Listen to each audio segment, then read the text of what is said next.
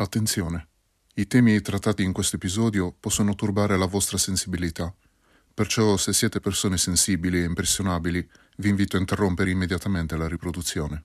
Grazie.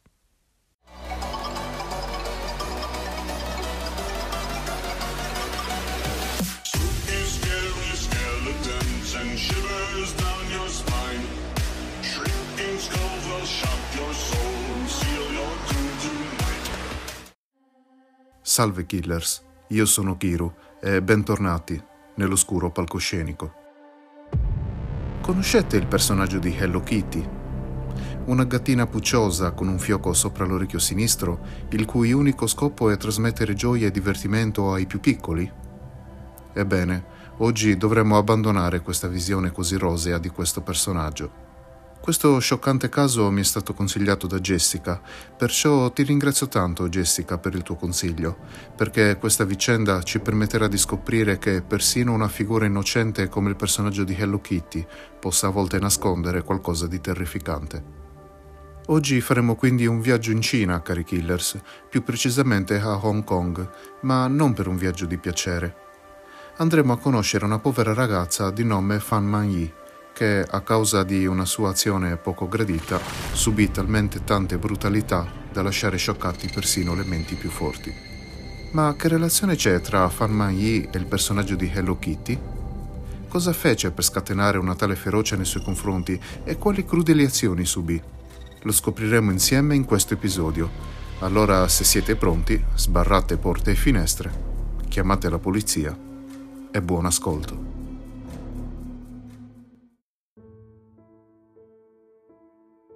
Fan Man Yi era una ragazza di 23 anni. Fan ha sempre avuto una vita non tanto semplice, in quanto era nata e cresciuta in un ambiente dove la criminalità era parecchio diffusa e bisognava arrangiarsi in qualche modo per sopravvivere. Essendo stata abbandonata dalla sua famiglia, è cresciuta in un orfanotrofio per sole ragazze, ma poiché l'orfanotrofio aveva un limite di età di 16 anni, al raggiungimento di tale età Yi divenne una senza tetto e sviluppò una dipendenza dalla droga. Inoltre, per sopravvivere, si diede alla prostituzione nelle strade. All'età di 21 anni iniziò a lavorare come hostess in un nightclub della zona e il suo lavoro consisteva nel servire i clienti, offrire loro dei drink e metterli a loro agio. Ciò che guadagnava però spesso non era sufficiente, pertanto si vedeva costretta nuovamente a prostituirsi per poter sbarcare il lunario. La ragazza inoltre era ancora dipendente dalle droghe e fu proprio questa dipendenza a portarla a conoscere un ragazzo di nome Chan Man Lok, un membro della criminalità organizzata di Hong Kong. Il ragazzo divenne anche un cliente abituale di Fan Man Yi e passò molto tempo con lei. Questa relazione durò circa un anno finché un giorno la ragazza fece l'errore più grande della sua vita. Decise di approfittare della relazione e rubare il portafoglio di Chan che conteneva circa 4.000 dollari di Hong Kong. Quando il ragazzo si rese conto che i suoi soldi erano spariti, non ci mise molto a intuire che ad averli rubati era stata proprio Fan Man Yi, pertanto le chiese di restituirgli il denaro con un interesse di 10.000 dollari di Hong Kong. Anche se la ragazza restituì immediatamente il denaro rubato, lo pregò di avere più tempo per recuperare gli interessi. Tempo che però volle usare per cercare di far perdere le sue tracce, cosa che però non le riuscì. Il ragazzo infatti la trovò e la sua vendetta fu terribile e agghiacciante. Il 17 marzo 1999 Chan ordinò ai suoi complici Leon Shin-cho di 27 anni e Leon Wailun di 21 anni di rapire la ragazza e di portarla in un appartamento al numero 31 di Granville Road a Tsim Sha Tsui. Il piano era quello di farla prostituire fino a quando non fosse riuscita a estinguere il suo debito, ma i tre criminali erano quasi sempre sotto l'effetto di droghe, perciò non riuscirono a trattenere le loro violenze sulla ragazza e presero l'abitudine di picchiarla regolarmente. I tre si resero presto conto che, ricoperta di contusioni com'era, la ragazza non attirava più tanti clienti, perciò pensarono che si sarebbero divertiti loro con lei. Decisero così di torturarla ogni giorno. Le torture che le inflissero erano di vario genere, tra le quali la obbligarono a mangiare feci e bere urina. La povera ragazza diventò quindi l'oggetto delle follie dei tre. iniziarono a sbatterla con violenza nelle pareti dell'appartamento. Cominciarono a pestarla per il solo gusto di farlo, dapprima a mani nude, poi con sopramobili, barre di metallo, tubi e qualsiasi oggetto riuscissero a reperire. Un giorno arrivarono persino a darle 50 calci in testa. La loro perversione non aveva limiti. Iniziò così un agghiacciante gioco. Ad ogni violentissimo colpo, Fan era costretta a sorridere, a ringraziare e a dire sono felice di essere picchiata. Qualora si fosse rifiutata, Chan e i compagni l'avrebbero picchiata con maggiore ferocia. Le giornate dei tre aguzzini si dividevano così tra pestaggi, videogiochi e metanfetamina. Quando si stufavano dei videogiochi e l'effetto della droga finiva, il divertimento continuava infierendo sul corpo martoriato di Fan. La ragazza si trovava confinata in cucina per la maggior parte del tempo, dove i carnefici sperimentavano ogni attrezzo disponibile nella stanza per causarle dolore, dalle padelle ai coltelli, passando anche per il cibo congelato in scatola. Quei demoni escogitarono ogni volta nuove pratiche per infliggere pene sempre più lancinanti alla povera Fan. Un giorno la legarono con dei fili elettrici ad un gancio nel soffitto e la seviziarono con le tecniche più disparate e la usarono come sacco da box. Arrivarono anche ad ustionarla con la cera di una candela e con della plastica che le avvolgevano intorno a braccia e gambe per poi sciogliergliela addosso con un ferro rovente. In poco tempo il corpo della ragazza arrivò ad essere ricoperto di terribili ustioni e gravissime ferite. I tre aguzzini purtroppo non ebbero abbastanza e per aggravare la tortura ricoprirono le ferite di Fan Mai con della salsa piccante e altre sostanze, per stabilire quale di queste le facesse più male.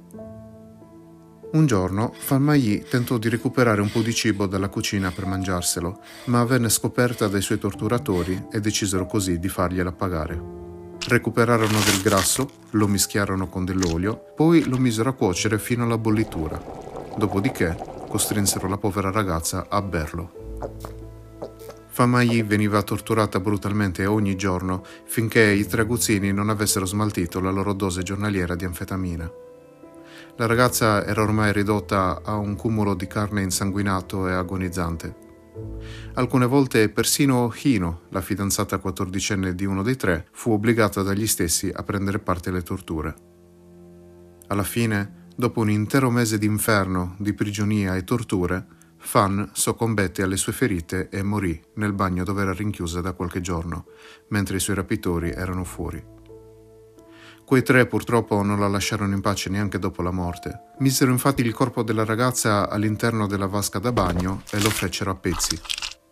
Le varie parti vennero poi bollite per discioglierne i tessuti e la testa venne cotta in una pentola Dopodiché presero quel che ne restava e lo cucirono all'interno di una bambola a forma di sirena di Hello Kitty.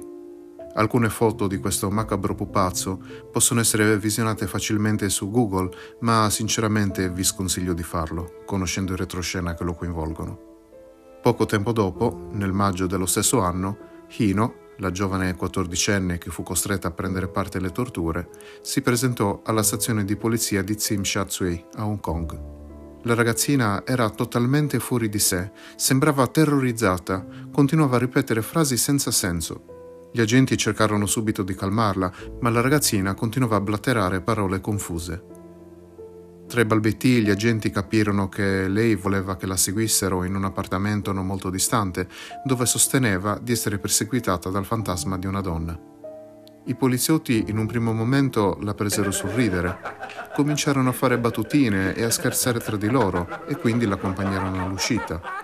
Ma la ragazzina continuava ad insistere, a urlare, a agitarsi, fino a quando uno degli agenti cominciò a prendere la cosa sul serio e, insieme ad altri due colleghi, decise di accompagnarla a casa giusto per dare un'occhiata ed assicurarsi che tutto fosse tranquillo. Giunti al terzo piano della palazzina al numero 31 di Tsim Sha Tsui, trovarono la casa vuota, ma era evidente che nell'edificio viveva più di una persona e non solo, era evidente che c'era stato un massacro. La ragazzina, una volta arrivata in casa, sembrava terrorizzata. Giurava che l'appartamento era infestato da un fantasma.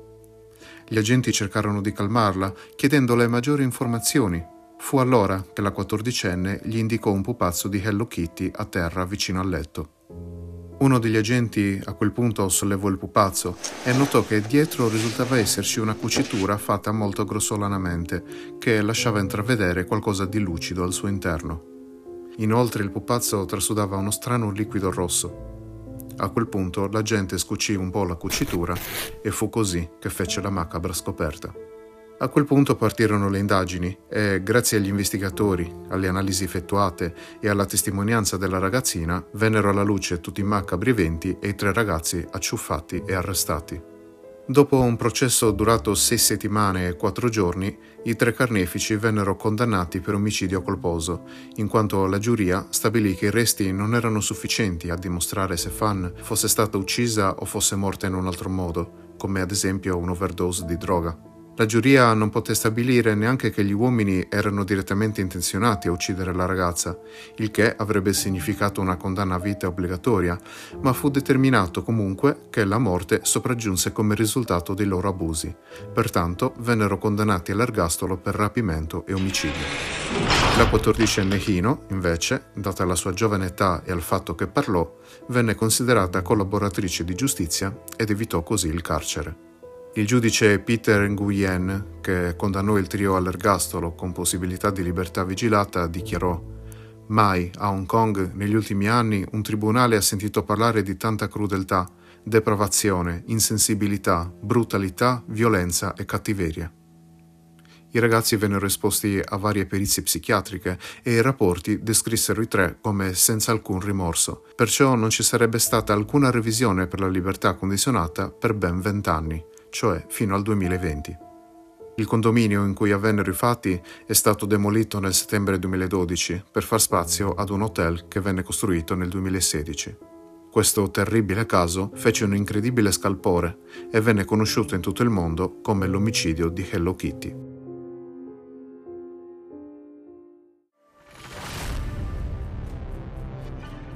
Proprio così, cari killers, questo era il caso conosciuto come l'omicidio di Hello Kitty. Angosciante, vero? Sapete, ogni volta che tratto un caso di malvagità e tortura come questo, penso sempre che sia il peggiore, che sia impossibile possa esserci di peggio. E invece ogni volta devo ricredermi.